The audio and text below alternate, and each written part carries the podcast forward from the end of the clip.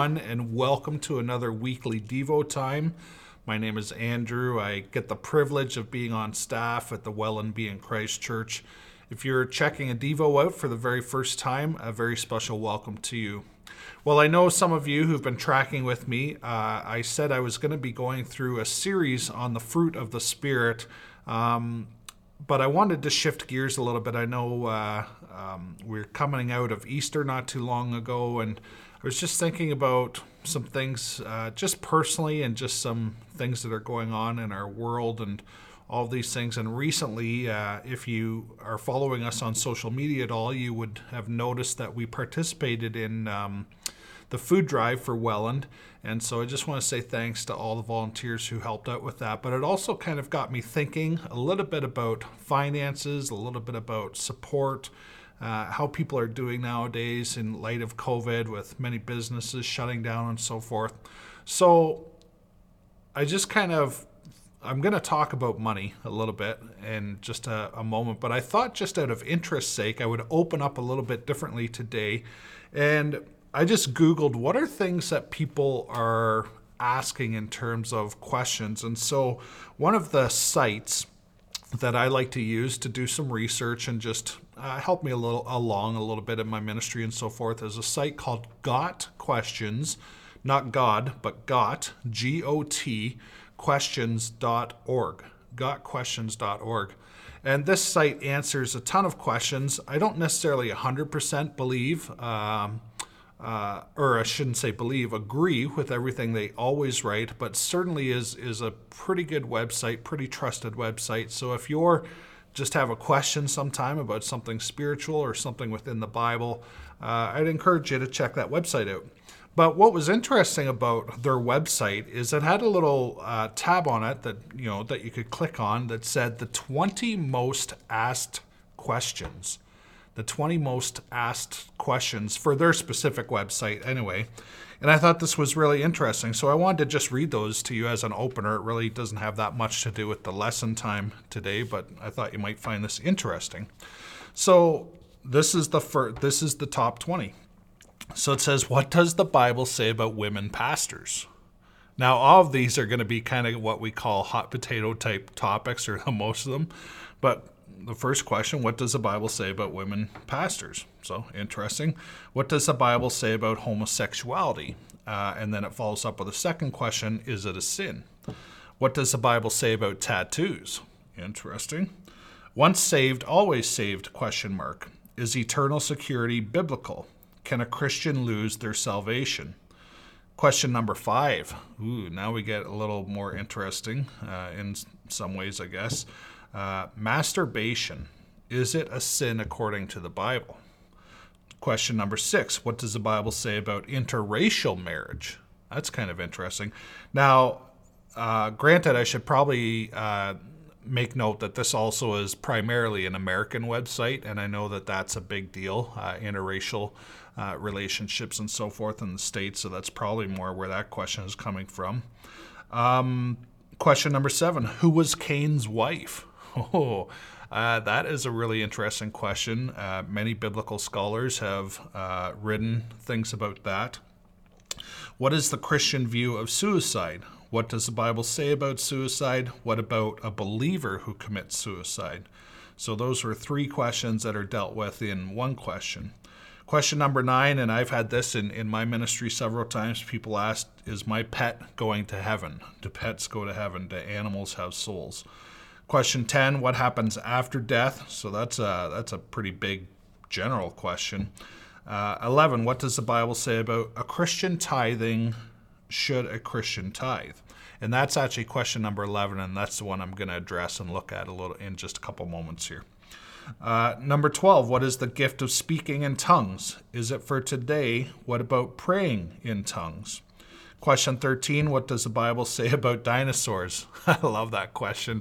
I often, in my younger years of being a Christian, when I was maybe what I'd call a little bit more immature and just a little more curious, I guess, about some things is, we'd often say in youth group or something like that, what's one of the questions you would ask Jesus if you had a chance to ask Jesus a question? And that was always going to be one of mine is, Jesus, what happened to the dinosaurs? What's up with that? And so that's an interesting one.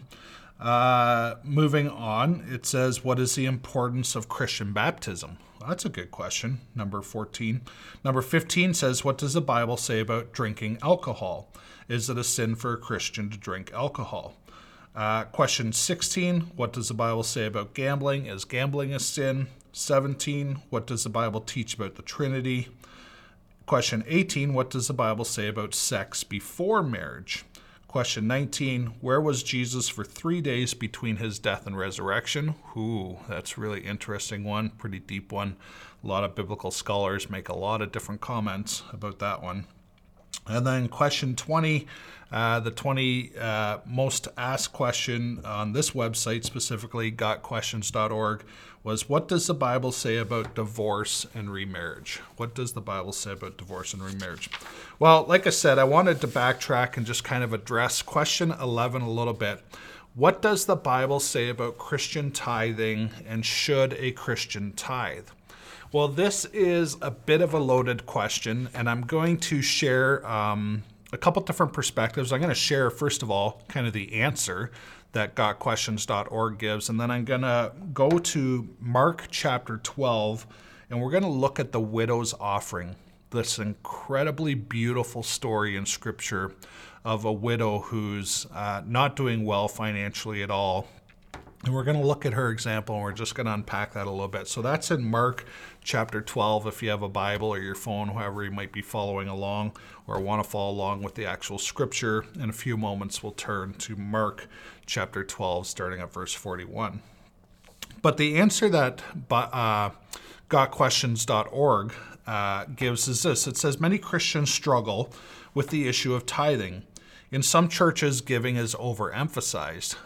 So we can see this. You might see this on TV a little bit more specifically. We call them, what do we call them again? The guys who love to preach about money and giving, and if you give, you're going to get back, and all of those types of things. So you kind of know what I'm talking about in that sense. So at the same time, many Christians refuse to submit to the Lord about biblical giving. And so we've got kind of these two polar opposites in some senses. We've got people asking, specifically pastors who might have a heart that's maybe not in the right place or whatever, who are just, you know, give. And then we've got the opposite. We've got people who probably know, well, we know Scripture asks us to give. So we have people who just refuse to, and they're just like, no, God's not going to have my money, or I'm not giving to that, or they have trust issues or whatever it might be. So we have kind of those two polar opposites. Well, tithing itself isn't actually a New Testament concept. It's an Old Testament concept. And it's really interesting because if you look up the word tithe does mean 10%, but it wasn't used. It didn't mean that in the Old Testament, because an actual tithe in the Old Testament runs in around 23 1/3% if you add up all the different things that they were supposed to give to according to the law. Now, one of the things that shifted a little bit, and I'll go back to the answer here in just a little bit, but I'm just ad-libbing a bit or bringing my own experience and knowledge into this from study myself and so forth. So you have kind of the Old Testament of the 23 1/3% tithe, and then you have what we kind of have always adopted as a 10% tithe in the New Testament. Now, one of the reasons we've shifted this percentage is because in the Old Testament, essentially the church, and the church didn't really even operate that, like the temple and the religious leaders and so forth, they cared for basically everything in society. Now, and so essentially even though they were still taxed high, taxes weren't going towards things like medical care and all those things like they are nowadays. So the argument nowadays is because we pay heavy taxes and we give to school systems and education and medical systems and all of those things and security like police and fire, all those types of things, our tax dollars go to pay for that. The argument essentially is that we don't have to pay as much to the church anymore because we're paying those things that the church technically used to look after. So that's one of the arguments that's out there. So anyway, going back to what gotquestions.org says is this: tithing is an Old Testament concept. The tithe was a requirement of the law in which the Israelites were to give 10% of the crops they grew and the livestock they raised to the tabernacle. And so just some scriptural references to this: Leviticus 27, verse 30, Numbers chapter 18, verse 26, Deuteronomy 14, verse 24, and 2 Chronicles 31, verse 5. They go on, this website goes on to say, in fact, the Old Testament law required multiple tithes, one for the Levites, one for the use of the temple, one for the feasts, and one for the poor of the land, which would have pushed the total to around 23.3%, so 23.33% of a tithe. Some understood the Old Testament tithe as a method of taxation to provide for the needs of the priests and Levites in the sacrificial system. After the death of Jesus Christ fulfilled the law, the New Testament nowhere commands or even recommends that Christians submit after the death of Jesus Christ fulfilled the law, the New Testament nowhere commands or even recommends that Christians submit to a legalistic tithe system. The New Testament nowhere designates a percentage of income a person should set aside, but only says gifts should be in keeping with income. Now, if you follow... if you've been a part of Welland BIC Church in the past, you know that we used to pray before we would take up an offering, and oftentimes we'd say, Lord, just please bless these tithes, gifts, and offerings. And so we kind of included them all, even though really a tithe doesn't technically exist anymore. We still carry on the language, so it's not a big deal, but a more appropriate language would be gifts and offerings in terms of a New Testament system. And that's according to 1 Corinthians chapter 16, verse 2. Some in the Christian church have taken the 10% figure from the Old Testament tithe and applied it as recommended minimum giving for Christians. So again, there certainly is a principle there. If you're budgeting, a good budget looks like 10% for savings, for kind of putting towards your retirement if you start early enough in life and so forth. If you haven't started any kind of budget in terms of setting aside money for your retirement or that type of thing, you may have to increase that. You might have to be saving 25% of your income or something like that to create a good budget for what it will look like for when you retire. It all kind of depends on what sort of job you have, whether your job includes pension, whatever, that type of thing. But the important thing that I would want to say to you as a pastor this morning is just make sure you have a budget of some kind. You really should be budgeting something. You should be looking at your expenses. You should be looking at your income, balancing those, and you should be leaving room for savings and giving. So that's really important. So just kind of take note of that. The New Testament talks about the importance and benefits of giving. We are to give as we are able. So this is really important. There are seasons where things get rough, and this is certainly one of these seasons. Some of you may be in a place where you're perhaps very fearful of losing your job, or perhaps you already have, and you're in a different income set. Maybe you're on unemployment insurance, whatever it might be, and so your budget has had to shift. Some of you, this hasn't affected you at all, and even it's been interesting. Charmaine and I have been surprised in some of our mutual fund stuff that we've noticed hasn't really gone down much at all, and in fact, some of it has gone up. And so each person is just responsible for kind of checking in where they're at and what's going on. And this is the beauty of the family, of being part of church family, is that there are seasons where some people can't give as much, and there are some seasons where people can give more.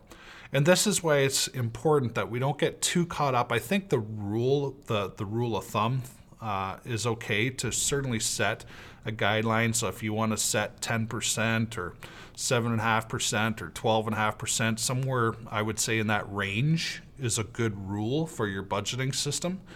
But I would also say it's just a guideline, because there should be times in your life where you might be giving 25% of your income back to the church or back to nonprofit organizations, whatever it is, to neighbors who are in need, to family members who are in need, whatever that might look like. Again, because I don't want to pigeonhole that per se.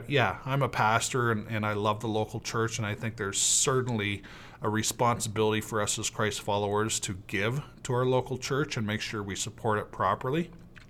But I also believe that there are seasons where we notice other things that are going on. And if we notice a neighbor in need, or if we notice a family member in need, that we do what we can to try and help out.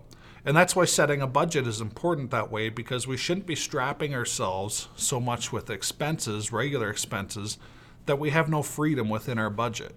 And so that's why this was kind of important for me to talk about. One, because we are in a season, and this season could get worse for certain people because of the COVID situation, because of their jobs, because of loss of businesses and these types of things.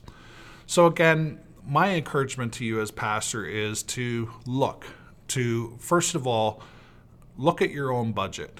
Are you in a place where you're doing okay? Are you in a place where you're setting aside a little bit of freedom to move in and out of that budget? The second thing is I would encourage you, maybe you need to stretch yourself a bit. Maybe you need to look at your own attitude of giving. Maybe some of you are hoarding too much of your income, and the Holy Spirit is trying to speak to you in that sense to say, hey, loosen up a little bit here. You need to create some margin within your budget so that you have a place that you can be in to help others, whatever that might look like. So just to kind of finish off on what gotquestions.org says, so they end saying this: above all tithes and offerings should be given with pure motives and an attitude of worship to God and service to the body of Christ. Each man and or woman should give what he or she has decided in his or her heart to give, not reluctantly or under compulsion, but rather out of a heart of giving, for God loves a cheerful giver. And that's in 2 Corinthians 9, verse 7. So now let's just backtrack a little bit here and go to Mark chapter 12, verse 41. And this is what it says. It says the widow's offering. So here's a woman. And if you know anything about the cultural context, widows were not wealthy at all. And in fact, widows were often taken advantage of by other religious leaders, which was an incredibly sad and disturbing thing. And Jesus saw that, and he spoke into that as well in terms of how the Pharisees were taking advantage of widows. So anyway, this is Mark chapter 12, verse 41. It says the widow's offering. Jesus sat down opposite the place where the offerings were put and watched the crowd putting their money into the temple treasury. Many rich people threw in large amounts. Woohoo! Which, I mean, a part of that is great. However, if it's done in the wrong heart, not good. But then he notices this, and he points this out. He says, but a poor widow came and put in 2 very small copper coins, worth only a fraction of a penny. This widow gives 2 coins that aren't even worth a penny. Now, calling his disciples around him, Jesus says this. He says, I tell you the truth, this poor widow has put more into the treasury than all the others. Now, that would be confusing if you're watching this just from a physical perspective. As a disciple, you'd be like, what? She didn't even give even up to a penny's worth. And these other guys who are pretty wealthy, we can tell that they've put quite a bit into the treasury. So he says this. He says, Jesus goes on to say, they all gave out of their wealth, but she gave out of her poverty, putting in everything and all that she had to live on. Now, again, there's so much to be unpacked in this scripture, and so many things that we could, sermon after sermon could be written and spoken about this. But I just wanted to share this quick example of this incredibly beautiful story to just remind us that that story, the bottom line, the main purpose, the main meaning of that story is this. It's what's going on in our heart. And if we're hoarding things or we're not, the question should be this ultimately is, Lord, what would you have me give? That's just the bottom line question is, Lord, what would you have me give in this season? And again, just be careful with the potential of getting into legalism or the law in setting a very specific thing. Again, guidelines are great. So if you want to set a budget number, a good budget number sure is 10%. But don't pigeonhole yourself into that. Leave some margin, leave some room so that you can be generous when you need to be generous and to help those in need of help. So again, this was kind of inspired a little bit out of just the recent food drive and thinking about that. So hopefully this has been helpful. If you have any follow-up questions or any comments, please don't hesitate to email me or Facebook me, send a private message, and I can maybe follow up with you a little bit if you have any questions about budgeting or money or how much you should be giving or what you should be giving to. I'd love to hear from you. Hope you're all staying safe. Hope you're having a great week. God bless and take care.